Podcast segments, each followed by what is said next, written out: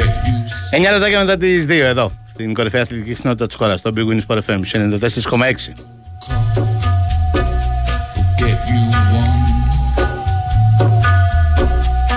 Με Στεφανό Παλαιόδολο στην κονσάλα του ήχου και τις μουσικές επιλογές. Με Κωνσταντίνα Πανούτσου να κάνει την έκπληξη και να είναι εδώ.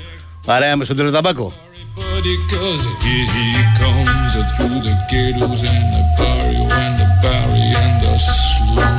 Με τον Νικόλα Μονίμως να βαράει καθημερινές τις καμπάνιτσε του τέτοια ώρα και το Fast and Curious να είναι μαζί σας για τα επόμενα 51 λεπτά.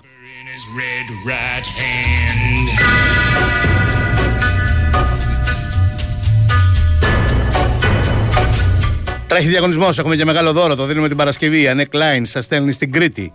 2-10-95-99-283-4 και 5. Αφήνετε το ονοματεπώνυμό σας και το τηλέφωνό σας στην Αφροδίτη που σας περιμένει στο τηλεφωνικό κέντρο για να δηλώσετε συμμετοχή και να μπείτε στην κλήρωση που θα γίνει την Παρασκευή. Όπου ένας ακροατής θα κερδίσει ένα διπλό εισιτήριο, εισιτήριο για δύο άτομα, σε δίκλινη καμπίνα και γιοταχή με επιστροφή για τις γραμμές της Κρήτη από Πειραιά για Χανιά ή Ηράκλειο. Παραλαμβάνω, ένα δώρο από την Anec Lines που σας στέλνει καθημερινά στην Κρήτη με ασφάλεια, ταχύτητα και άνεση.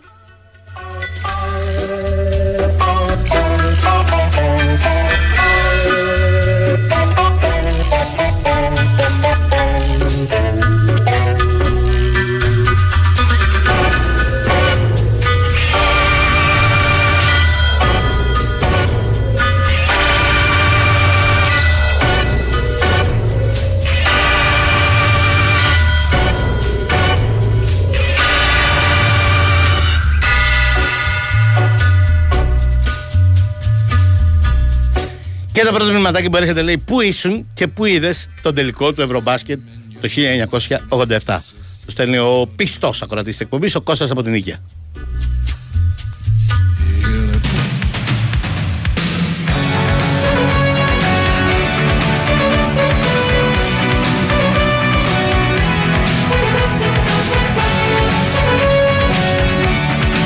Αυτό είναι το περίφημο Τυρινίνι.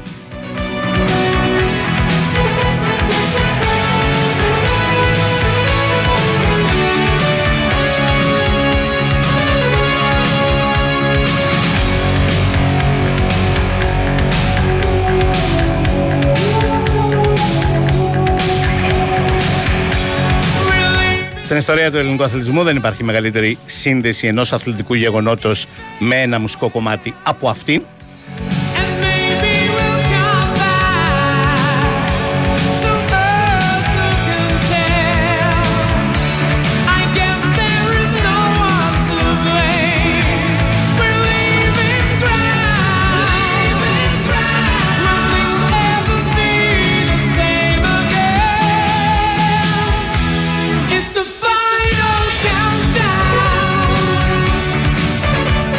Από τη μαμά μας, όλων όσοι είμαστε πάνω κάτω στην ηλικία τη δικιά μου, μέχρι τα παιδιά μας, δηλαδή που δεν το έζησαν, ξέρουν όταν ακούνε αυτό το τραγούδι ότι Α, αυτό δεν είναι το τραγούδι για το Ευρωμπάσκετ του 87.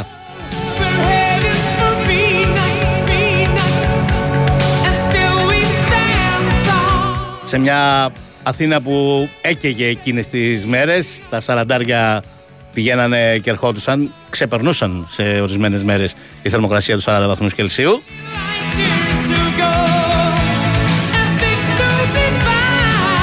Σε βραδιές που στο σεφ παρακαλάγαμε για ένα μπουκαλάκι νερό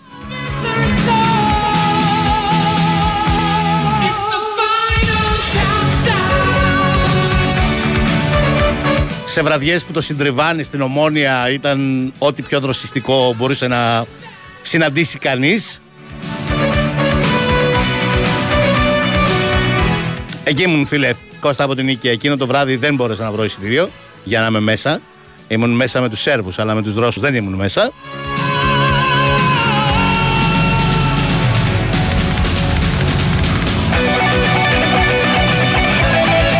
Αλλά μετά στο Συντριβάνι στην Ομόνια ήμουν εκεί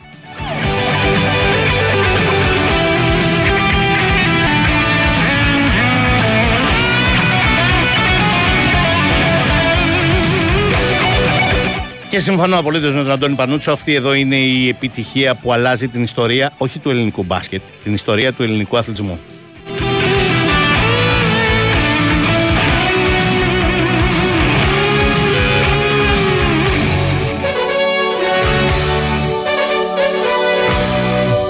Από εκείνες τις μέρες και από εκείνη τη βραδιά, την 14η Ιουνίου του 1987 και μετά, πιστεύαμε ότι όλα μπορούμε να τα κάνουμε. Να πάρουμε μετάλλια σε Ολυμπιακούς αγώνες σε ατομικά αθλήματα, να πάρουμε μετάλλια σε ομαδικά αθλήματα, να κατακτήσουμε την Ευρώπη. Ήταν γενικώς η αφετηρία μιας άλλης εποχής για τον ελληνικό αθλητισμό.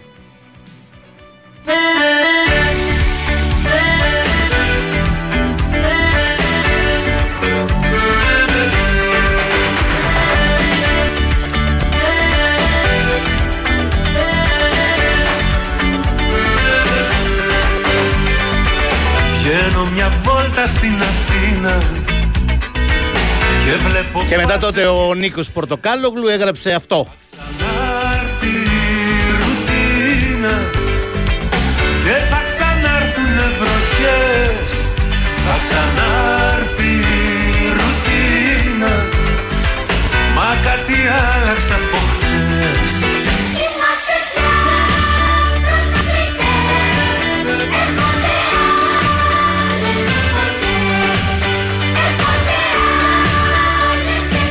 Ούτε ο ίδιος φαντάζομαι ήξερε πόσο αληθινό και πόσο νόημα και πόσο στην πράξη συνέβη ο στίχος αυτός. Το έρχονται άλλες εποχές. Πραγματικά ήρθαν άλλες εποχές με αφετηρία εκείνη την βραδιά.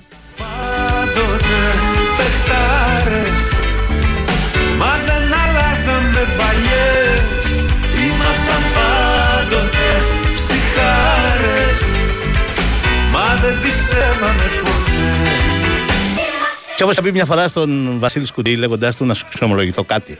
Μου λέει και τι είμαι παπά σήμερα να μου εξομολογηθείς. Λέω τέλος πάντων ρε παιδί μου να σου πω κάτι. Μου λέει να μου πεις.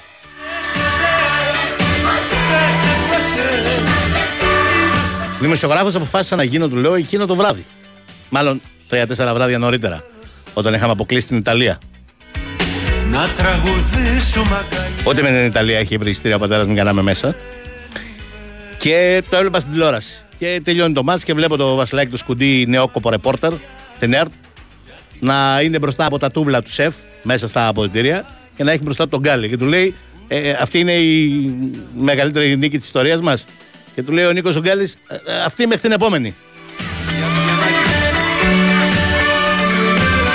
Και εγώ λέω, ποιος είναι αυτός; Αυτός αυτός μπαίνει σε το γήπεδο χωρίς εισιτήριο. Θέλω να γίνω σαν και αυτόν εγώ. Να μπαίνω στο γήπεδο χωρίς εισιτήριο για να μην έχω τέτοια προβλήματα.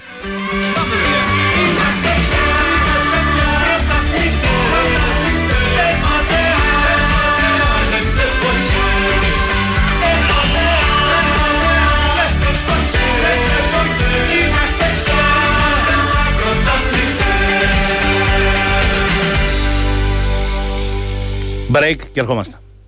Η Winsport FM 94,6 Ναι, γνωρίζω το καλοκαίρι σου καλύτερα από τον καθένα. Γιατί, γιατί το περιέχω. Σε κάθε εξαίσια καβουρδισμένο κρυσταλλικό κόκοντα Wagbirds που γίνεται ένα με το νερό όπως η άμμος με το κύμα.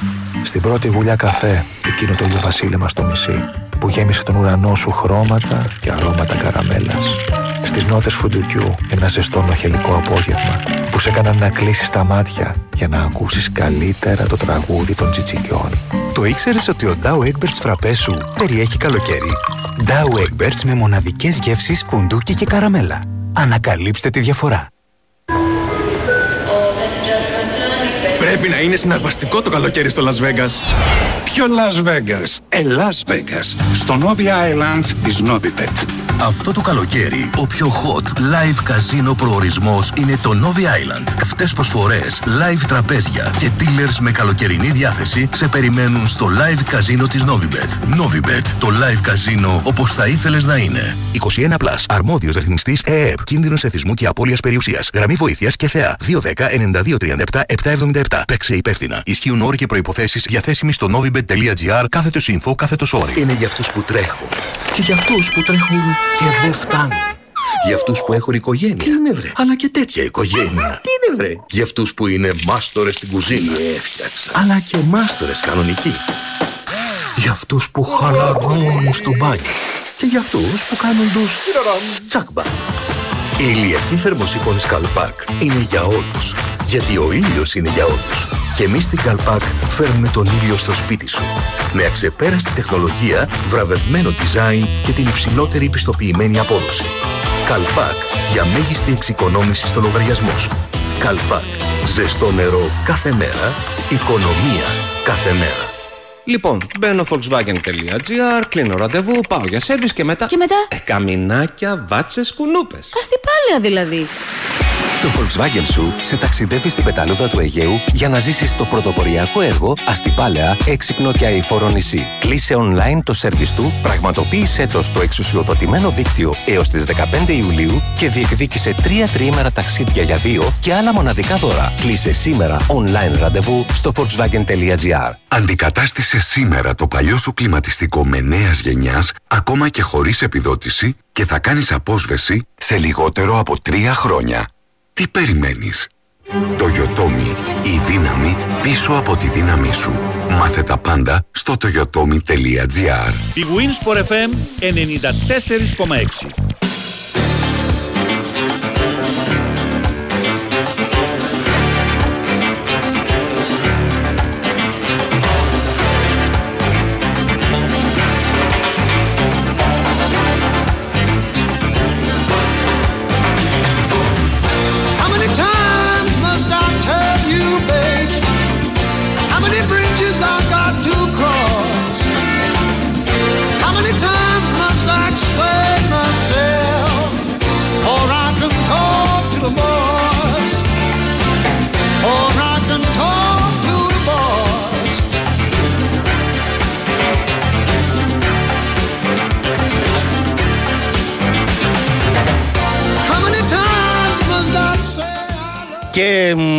κάναμε την επιλογή να συζητήσουμε και να θυμηθούμε.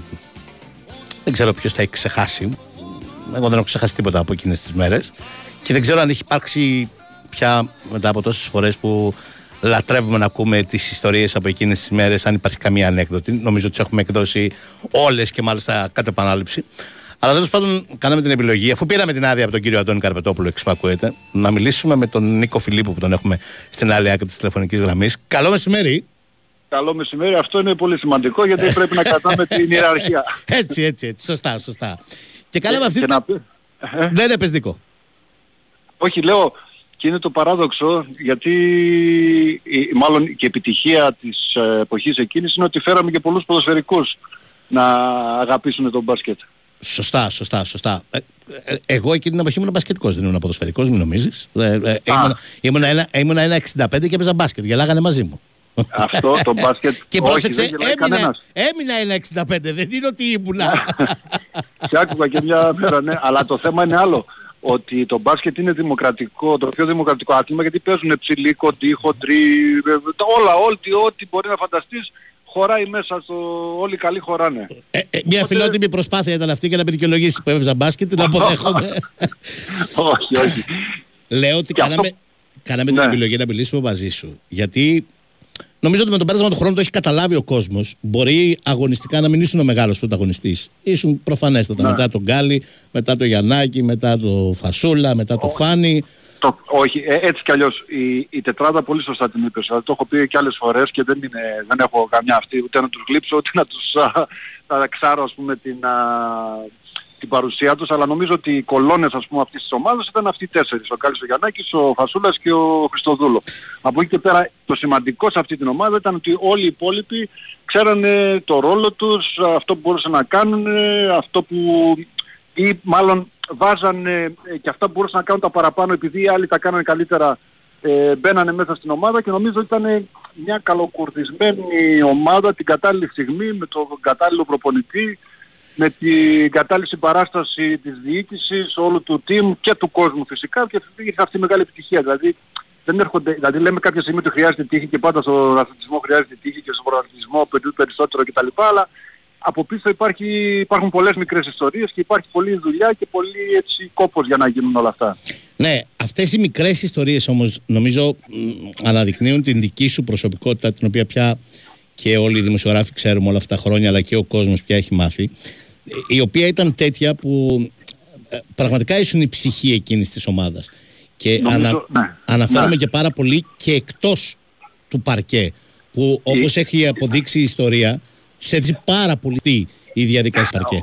Η- αυτή, αν και είναι κλεισέα που λένε ομάδα και το λένε στοματικό, το αποδέχει έχει μεγάλη σημασία γιατί η ουσία όταν είναι να διαχειριστείς ε, μια μεγάλη ε, ήττα ή μια μεγάλη νίκη και αυτή θέλει διαχείριση. Οπότε η ισορροπία πάνω σε αυτό το κομμάτι και το, αυτό που είχε αυτή η ομάδα ότι ήμασταν ε, παρέα, φίλοι, ε, ακόμα και κάποιες κόντρες που μπορεί να υπήρχαν ε, εξομαλύνονταν, δηλαδή υπήρχε αυτό το, η εξα, εξα, η δανείκευση όλου του πράγματος που ουσιαστικά έδωσε και αυτή τη μεγάλη επιτυχία. Και τι, μην νομίζετε ότι δεν υπήρχαν και κόντρες και ιδιοτροπίες, και, αλλά επειδή ο καθένας έβαζε μπροστά την ομάδα, την επιτυχία κτλ. Όλα αυτά στο τέλος ε, λειτουργήσανε υπέρ της ομάδας και ήρθε αυτή η μεγάλη επιτυχία. Μμμ.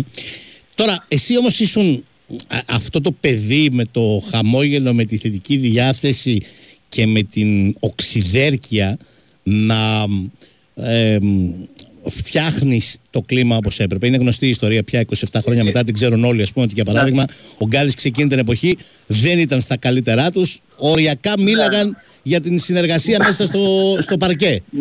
Και αυτό, είναι, σημα- ναι, και αυτό είναι σημαντικό ότι κάποιοι μπορεί, μπορεί να μην τα βρίσκουν εκείνη την περίοδο. Μετά μπαίναμε στο παρκέ και εμένα με έχει, για να μην, ε, έχω υπάρξει περίοδος που δεν μιλούσαμε με το Γιαννάκη και ε, αν το δείτε κάποια παιχνίδια στα- στο βίντεο θα νομίζετε ότι είμαστε οι πιο κολλητοί. Αυτό έχει μεγάλη σημασία για μια ομάδα για το πώς παρουσιάζεται μέσα στο γήπεδο, για το πώς μπορεί να, να, πώς να, το πω, να συνεργαστεί, να ρίξει ο καθένας τον εγωισμό του και να παίξει τόσο καλά σαν ομάδα, αλλά και σε αυτό πάλι παίζει ρόλο ο προπονητής. Εδώ να αναφέρουμε και τον Κώστα τον Πολίτη που δυστυχώς ε, λείπει από κοντά μας που ήταν ένας α, μεγάλος α, συνδετικός παράγοντας γιατί δεν ήταν μόνο προπονητής, ήταν και έξω από αυτό που είπες και έξω από το γήπεδο. Ήταν δηλαδή, Μμμ. πώς να το πω, ήταν ε, αδερφός μας, ε, πατέρας μας, συμπαίκτης μας, τα πάντα και ήξερα ακριβώς πώς να διαχειριστεί όλο αυτό το κομμάτι που επαναλαμβάνω θέλει διαχείριση και αυτή η ομάδα για να φτάσουμε και σε εκείνες τις μέρες το να διαχειριστείς αυτές τις μεγάλες επιτυχίες και τον κόσμο και το, το, το ότι δεν μπορούσαμε να κοιμηθούμε τα βράδια, το ήθελε ιδιαίτερη διαχείριση, ότι διασκεδάζαμε όντως και αυτό είναι σημαντικό. Δηλαδή, ε, οι περισσότεροι θυμούν ότι μέναμε σε ένα ξενοδοχείο της Παραλιακής στο Τζον, που δυστυχώς δεν υπάρχει τώρα. Έλα, πέστε αυτή την ιστορία. Πέστε αυτή την καταπληκτική ιστορία. Όχι. και εκεί κοντά ήταν και μεγάλα της εποχής α, νυχτερινά κέντρα, οπότε ο Κώστας ο Πολίτης καταλάβαινε ότι εντάξει ήμασταν παιδιά, έβραζε το αίμα μας, δεν μπορούσε, δεν μπορούσε να ήταν ο, ο μπαμπούλας. Ε, Ήταν φυσιολογικό να βγούμε, να διασκεδάσουμε, αλλά όλη αυτή η υπε- υπερένταση, όλο αυτό το, το, το πουσάρισμα από τον κόσμο μας έδινε παραπάνω δυνάμεις και μέσα στο γήπεδο δεν φαινόταν τίποτα. Και αυτό που ρωτάγανε και όλα μπορούσε να κοιμηθείτε μετά από μια μεγάλη επιτυχία, όχι. Και κανένας αθλητής δεν μπορεί να κοιμηθεί μετά από μεγάλη επιτυχία. Ήταν ευχής έργων ότι τότε για πρώτη φορά τα παιχνίδια ήταν μέρα παραμέρα, οπότε υπήρχε αυτή η δυνατότητα να γίνει η ανασυγκρότηση της ομάδας και να έρθει η συνειδητοποίηση μάλλον της επιτυχίας ώστε να έρθει η επόμενη επιτυχία και η επόμενη και η επόμενη. Και φτάσαμε ας πούμε στην πρώτη τελευταία που ήταν νομίζω η πιο μεγάλη επιτυχία γιατί κανένας δεν πίστευε ότι μπορούν να κερδίσουν δεύτερη φορά τη Ιουγκοσλαβία τότε, τη κρατεά Ιουγκοσλαβία. Οπότε αφού έγινε και αυτό μετά είπαν όλοι εδώ είμαστε. Δεν, δεν, δεν μπορούμε να το χάσουμε πλέον. Ναι. Μιλάμε για ένα ευρωμπάσκετ για να καταλαβαίνει και ο κόσμος που δεν το έζησε ή δεν το θυμάται και που οι μικροί που μας ακούνε πιο σήμερα. νεαρός, ο πιο νεαρός, ναι. ναι. ναι, σωστά, καλά το θέτεις. Ε, ότι τότε στο ευρωμπάσκετ έπαιρνε μέρος η Ιουγκοσλαβία ως ενωμένη Ιουγκοσλαβία, δηλαδή η σημερινή Σερβία, Ναι. Κροατία, Σλοβενία κτλ. κτλ. Σλοβενία, Ακριβώς, Κροατία, ναι, ναι, και, Ναι. και η Σοβιετική Και Ένωση. η Ενωμένη Σοβιετική Ένωση. Ναι. Ακριβώς. Όπου Μόνο ήταν η δύο, Ρωσία δύο και η μεγαθύρια. Λιθουανία. Ναι. Ναι, ναι. Ακριβώς. Μόνο και μόνο. Είναι μεγαθύρια και τώρα. Και, και όπως και οι προηγούμενες ομάδες. Οι, οι, αυτές οι ομάδες από την α, Ιουγκοσλαβία, ας πούμε. που Ναι. ήταν. Τώρα είναι πέντε μεγαθύρια. Αυτές οι δύο είναι πέντε μεγαθύρια. Είναι και οι πέντε μεγαθύρια. Κροατία, Σερβία, Σλοβενία, Λιθουανία, ε, Ρωσία είναι πέντε μεγαθύρια. Ακριβώς. Και αυτό ίσως είναι μαρτυρά και λίγο γιατί τα τελευταία χρόνια έχουμε λίγο έτσι...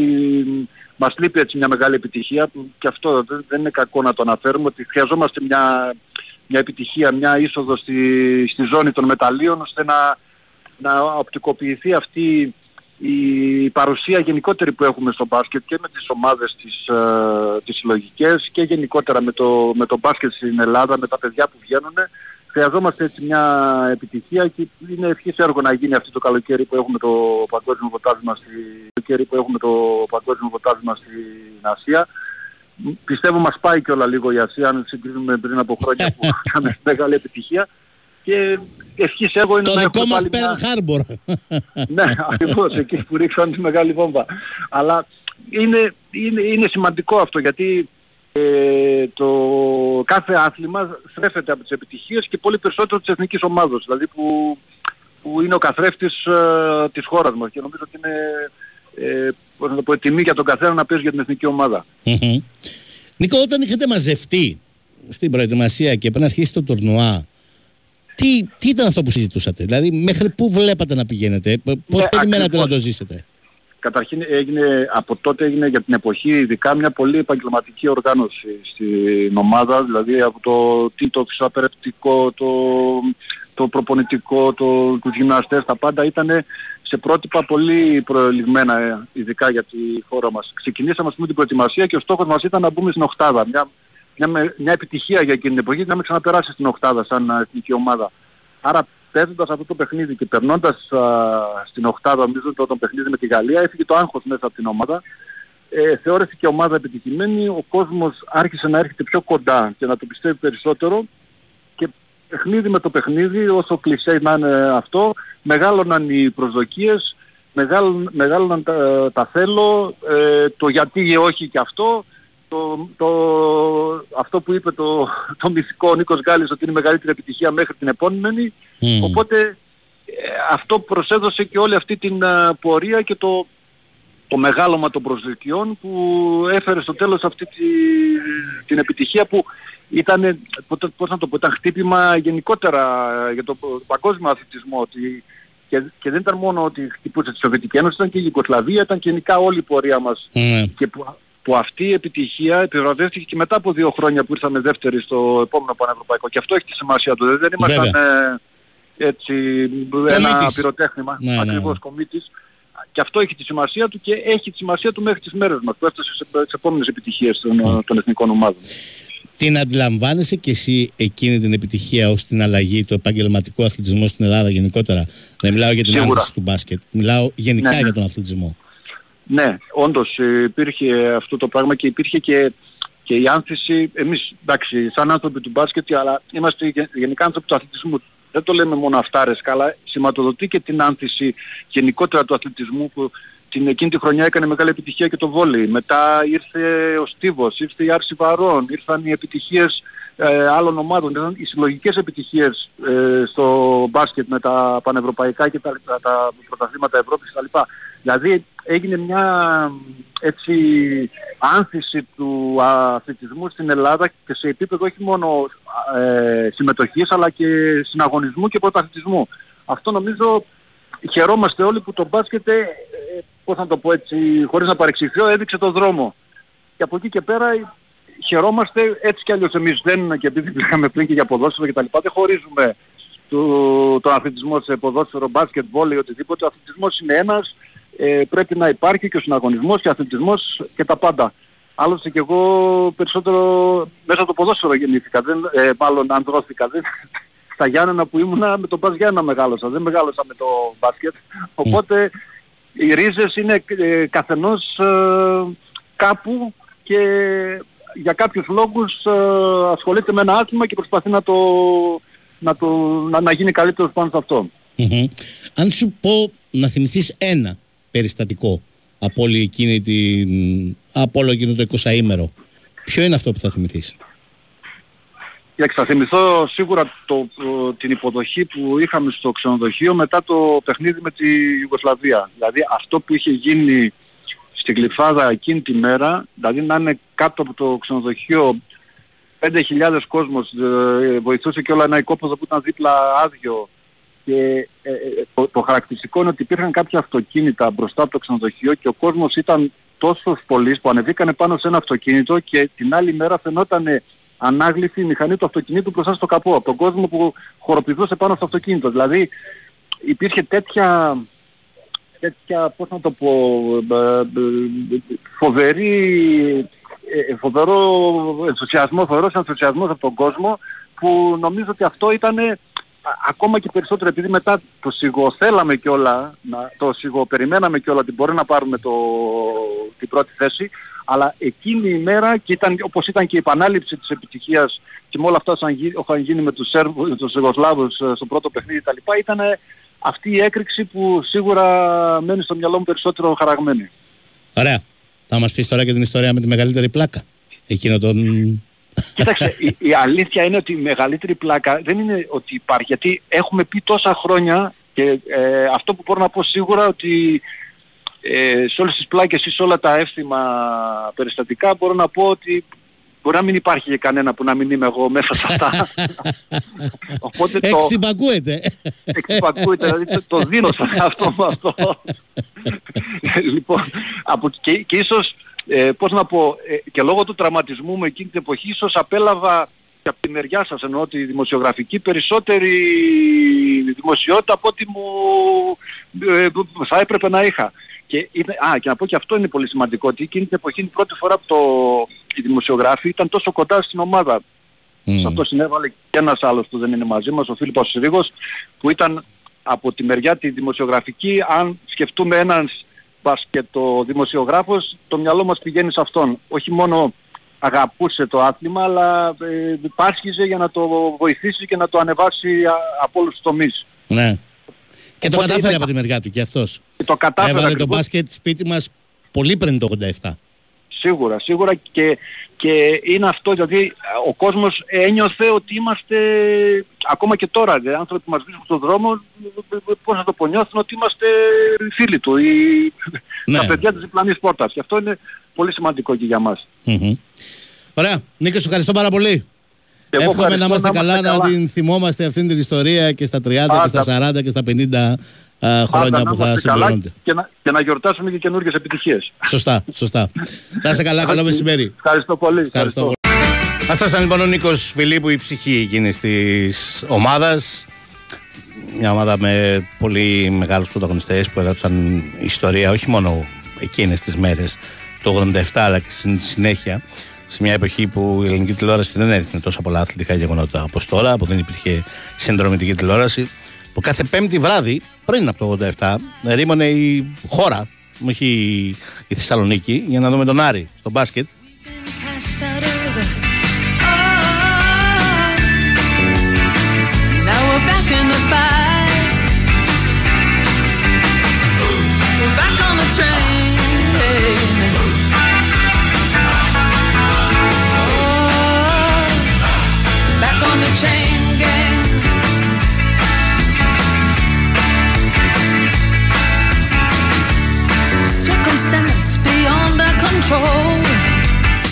Ίσως να το σκεφτούμε για να το κανονίσουμε του χρόνου. Δεν είναι ποτέ εύκολο. Το έχουμε επιχειρήσει δύο-τρει φορές, αλλά νομίζω αξίζει τον κόπο να τα καταφέρουμε.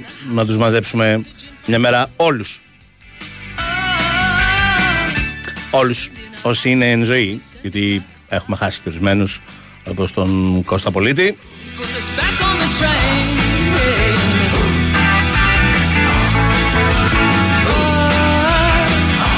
Να βάλουμε και 10 μικροφωνάκια για να τους αφήσουμε να τα λένε μόνοι τους για 2-3 ώρες. Εμείς απλώς να κοιτάμε και να ακούμε.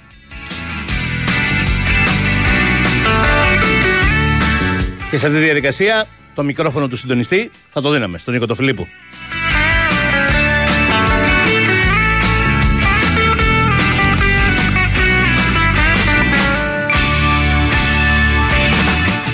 Λοιπόν, σας θυμίζω το διαγωνισμό που τρέχει 2.10.95.99.283.4 και 5. Αφήνετε το ονοματεπώνυμό σας και το τηλέφωνό σας στην Αφροδίτη, γιατί η Αλε- η ANEC Lines σας στέλνει στην Κρήτη. Ένα ένας ακροατής θα κερδίσει ένα ειστήριο για δύο άτομα σε δίκλινη καμπίνα και γιοταχή με επιστροφή για τις γραμμές της Κρήτης από Πειραιά για Χανιά ή Ηράκλειο. Παραλαμβάνω μια προσφορά της ANEC Lines. Την κλήρωση θα την κάνουμε την Παρασκευή. Σε αυτήν την εκπομπή, λίγο πριν από τις 3. 2, 10, 95, 79, 2, 3, 4 και 5. Όνομα, τεπώνυμο και τηλέφωνο στην Αφροδίτη.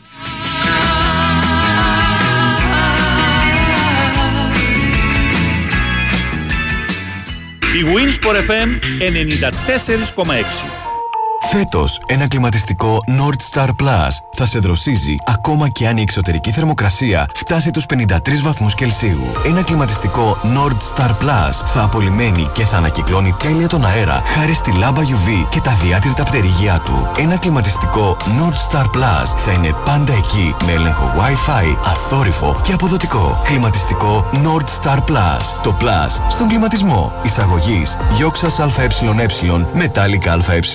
Μπορείς να μου κάνεις μια χάρη. Ναι, ναι, ναι, ναι, ναι. Σε σένα μιλάω. Σε σένα που βρίσκεσαι καθοδόν. Σε σένα που δουλεύεις στο γραφείο. Σε σένα που χαλαρώνεις το κρεβάτι σου. Μπορείς να δυναμώσεις την ένταση στο ηχείο σου. Ωραία. Τώρα, άκου προσεκτικά γιατί σου έχω μια μεγάλη έκπληξη. Το Regency Casino Montparnasse την Παρασκευή 30 Ιουνίου κληρώνει ένα Super Citroën σε 3.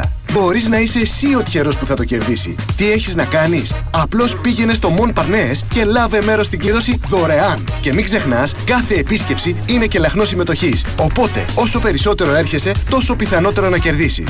Citroën σε 3. Έλα και ίσως το πάρεις. Λαχνής συμμετοχής με την είσοδο στο καζίνο. Αρμόδιος ρυθμιστής ΕΕΠ. Η είσοδος επιτρέπεται μόνο σε άτομα άνω των 21 ετών. Η συχνή συμμετοχή στα παίχνια εκθέτει τους συμμετέχοντε στο κίνδυνο του εθισμού και στην απώλεια περιουσίας. Γραμμή επικοινωνίας και θεά Α 210 92 15 776. Παίξτε υπεύθυνα.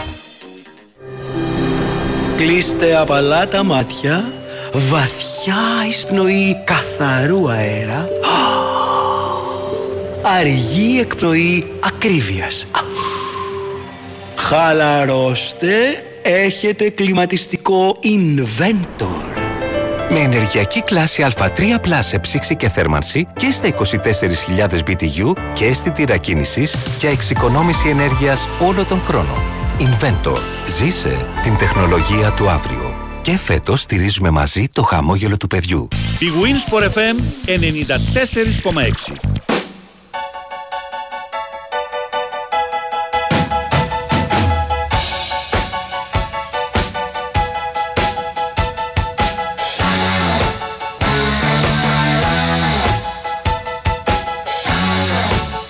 Επιστρέψαμε και χθες πολύ με ρωτάγατε για τον Διέγο Μαρτίνεθ, τον προπονητή που είναι πιθανό, δεν είναι ακόμα οριστικό, να αναλάβει τη στίχη του Ολυμπιακού. Σας είπα μερικά πράγματα, αλλά υπάρχει ένας άνθρωπος που ξέρει να μας πει πολύ καλύτερα για τον πιθανό νέο προπονητή του Ολυμπιακού. Ένα παιδί που γεννήθηκε αν το λέω καλά το χωριό, στο Μουζάκι. Έπαιξε στα νιάτα του στην ομάδα νέων του Ολυμπιακού, μετά πήγε στο Λεβαδιακό, στον Ιάλισο, στον Εδεσαϊκό, στον Απόλλωνα Καλαμαριάς και βρήκε την ηθάκη του στην Ισπανία, κυρίως στην πόλη της Θέουτα. Έπαιξε και στην ε, Πονφεραντίνα, αλλά κυρίως στη Θέουτα, στην οποία έπαιξε για σχεδόν μια δεκαετία.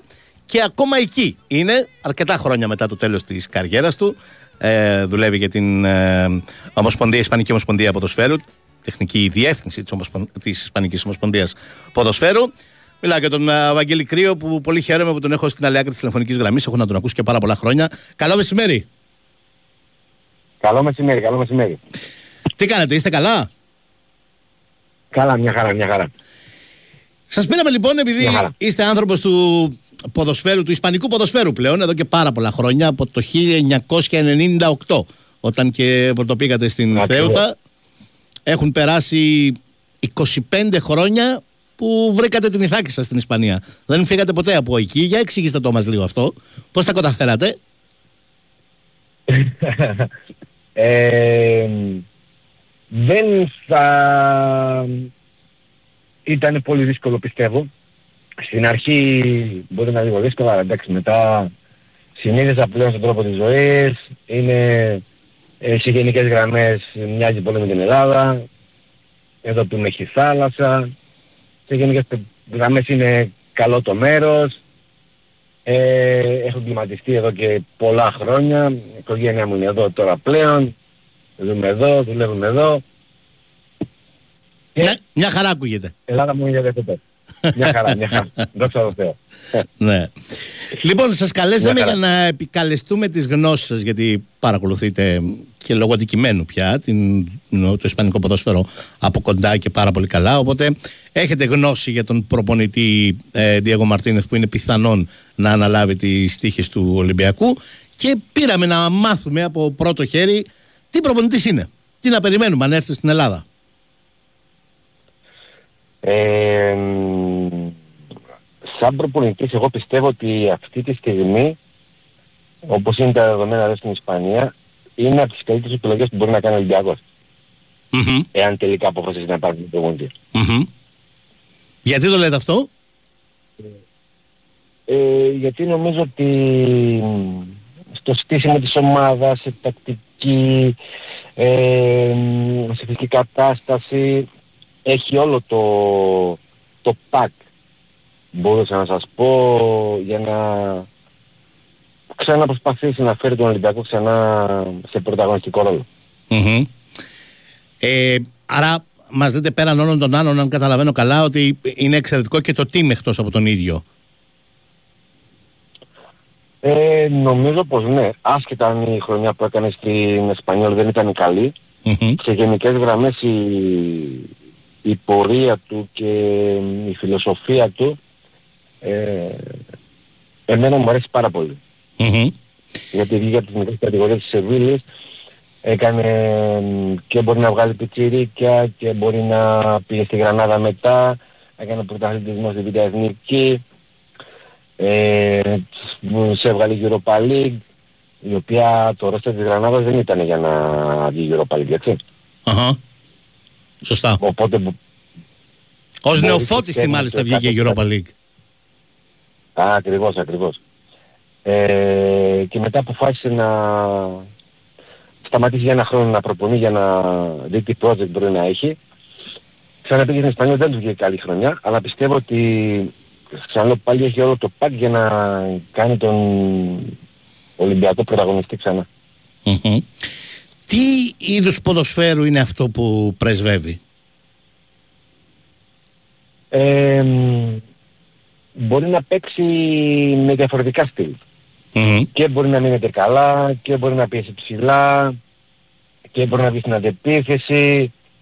Ε, πιστεύω ότι δουλεύει πολλά στυλ.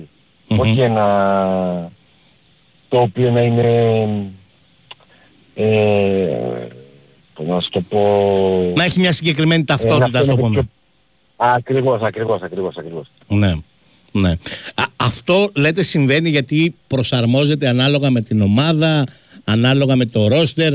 Δηλαδή θέλω να πω ήταν διαφορετικό τύπο ποδοσφαίρου ανάλογα από ομάδα σε ομάδα ή και μέσα στην ίδια χρονιά ανάλογα με τον αντίπαλο μπορεί να ε, είχε διαφορετικό ξεχωριστό στυλ.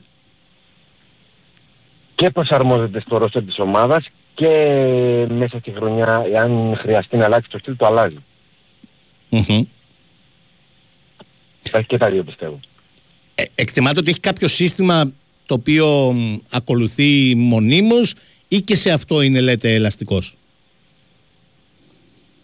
Ε, νομίζω θα...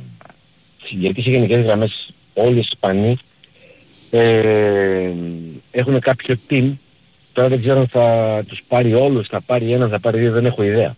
Σίγουρα κάποιος θα θέλει, ναι. Σίγουρα έχουν, ακριβώς κάποιον έχει τον οποίο τον, τον εμπιστεύεται πολύ Ε, η διάταξη που συνήθως χρησιμοποιεί είναι αυτό το 4-2-3-1 ή τέλος πάντων στις, στις περισσότερες των ε, περιπτώσεων. Γνωρίζοντας ότι ε, ξέρετε παρακολουθείτε και ορισμένα πράγματα από τον Ολυμπιακό κάνετε μια εκτίμηση για τους mm. παίχτες που υπάρχουν στο ρόστρο του Ολυμπιακού και που ο Μαρτίνεθ θα δέσει πολύ μαζί του, θα του αρέσουν πολύ, θα ταιριάξει πολύ, θα κουμπώσει μαζί τους.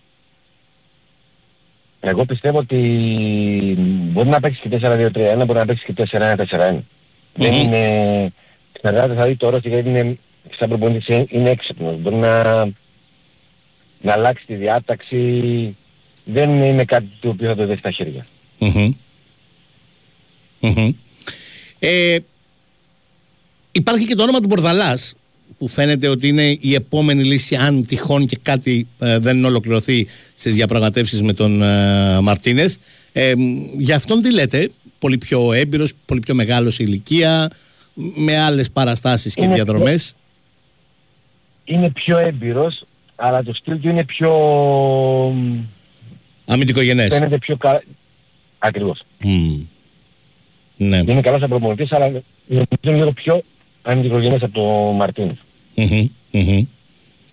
Άρα καταλαβαίνω καλά, άλλωστε μας το είπατε με έναν τρόπο από την εισαγωγή σας, ότι αν εσείς παίρνατε την απόφαση για τον Ολυμπιακό, είναι πολύ πιθανό να παίρνατε την απόφαση να συνεργαστείτε με τον Μαρτίνεθ από αυτά που έχετε δει.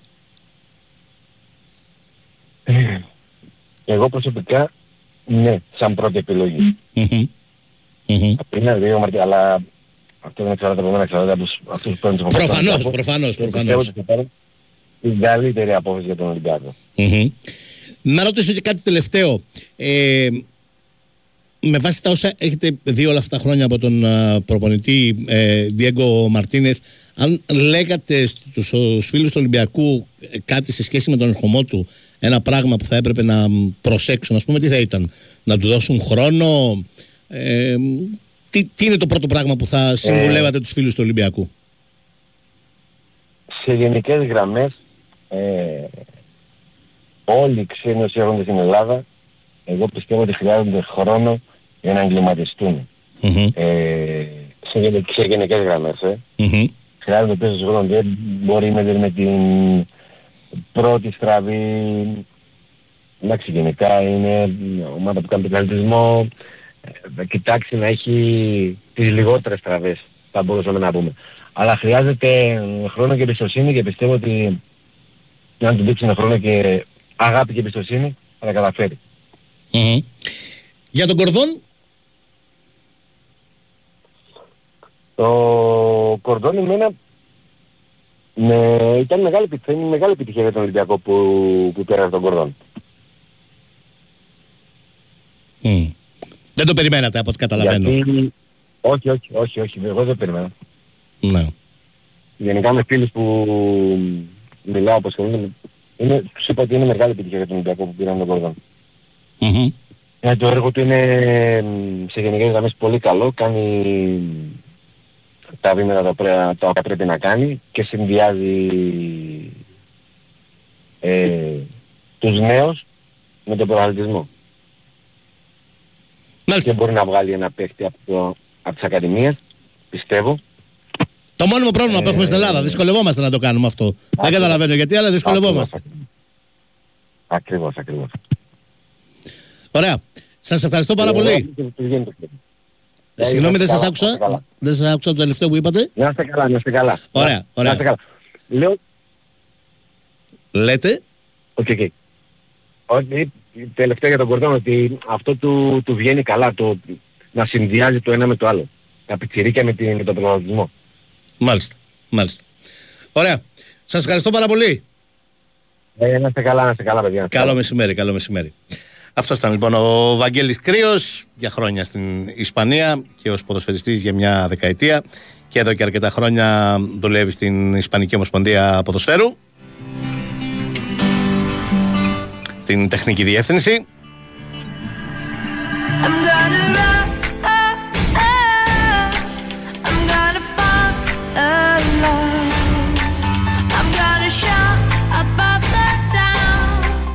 Λοιπόν, αυτό ήταν και για σήμερα. 14 Ιουνίου του 2023 όπως αντιλαμβάνεστε ήταν πολύ φυσιολογικό κυρίως να ασχοληθούμε με την 14η Ιουνίου του 1987